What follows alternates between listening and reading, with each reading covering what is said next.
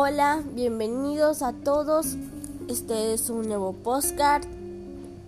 Esta es la historia de un feminicidio y desearles una feliz Navidad y un próspero año nuevo. Donde los celos no tienen límite y son más fuertes que el amor y cegan la verdad y usamos la fuerza física para cumplir nuestros deseos de venganza. Esta es la historia de Eva María Carcausto Huancapasa, de 24 años de edad. Esto pasa el, el 2020, el 6 de enero. Sería la primera víctima de feminicidio en Perú. Su esposo es José Mesco Mamani, quien fue quien asesinó a Eva María. Tuvieron una discusión a eso de las 3 de la mañana. Los vecinos escucharon toda esa discusión. Y después, pasadas las 3 de la mañana, ven a Darwin Mesco Mamani llevar a Eva María envuelta en una manta. Él se dirigía hacia su mototaxi y a esconder el cadáver porque él había asesinado a ella y se dirigía en dirección hacia la carretera de Juliaca. Los vecinos llaman a la policía y la policía llega inmediatamente. Entran a la casa de Darwin y encuentran una habitación una habitación donde había sangre. Ahí estaban los hechos del feminicidio, todo y la policía pregunta a los vecinos para dónde se dirigía él, el sospechoso, y, la y los vecinos indican que se fue hacia la carretera de Juliaca.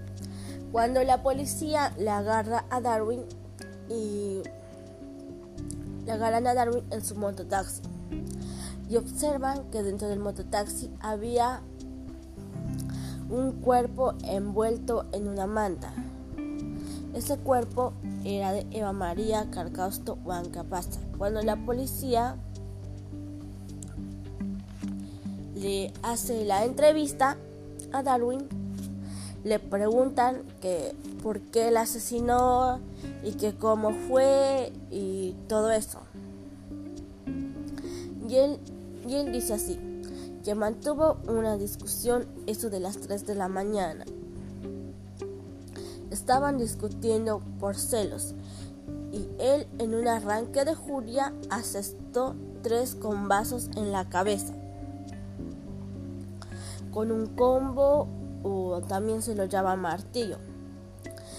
Esto lo hace cuando ella estaba dormida y le causó la muerte inmediata. En un intento de justificar la muerte, dijo que lo encontró a ella con otro en la cama. Y yo pienso que eso no es justificación. Eso no hay justificación para matar a una persona. La policía lo arrestó, lo llevó a la comisaría y le dio nueve meses de prisión preventiva para esclarecer el caso, que cómo fue, que cómo empezó y también recrear los hechos y cómo fue que la mató o capaz que fue con, con ayuda de alguien o algo así. Por eso se dio los nueve meses de prisión preventiva. Después de eso no se supo más del caso. Pero yo supongo que le dieron cadena perpetua o capaz 30 años de cárcel, porque ahí estaban los hechos, lo agarraron con el cadáver en mano, había un lugar de los hechos, había muchas pruebas y aparte había ocultamiento del cadáver, también es